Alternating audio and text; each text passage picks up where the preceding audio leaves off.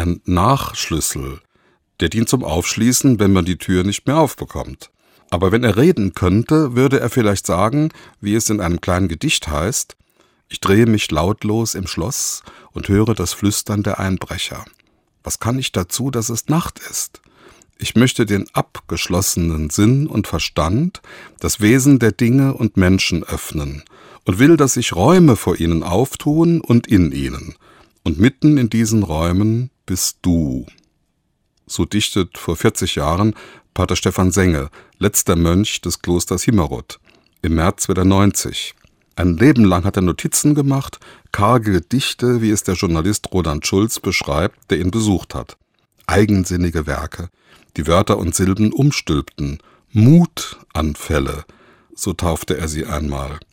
Als ich das gelesen habe, kam ich gehörig ins Nachdenken. Ja, Mutanfälle wären überhaupt sehr hilfreich.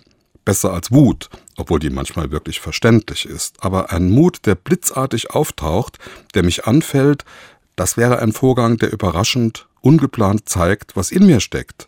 Nämlich den Kampf aufzunehmen mit der Dummheit und der Trägheit das Risiko eingehen, mir den Mund zu verbrennen, wenn es um einen Menschen geht, wenn die Gerechtigkeit bedroht ist. Also wenn ich mich traue, etwas zu tun, wovor ich normalerweise Angst habe, wenn ich anderen Mut mache. Und dann kann auch passieren, wie im kleinen Text vom Nachschlüssel, ein Türöffner sein, Versperrtes befreien, Räume öffnen, auch für Gott.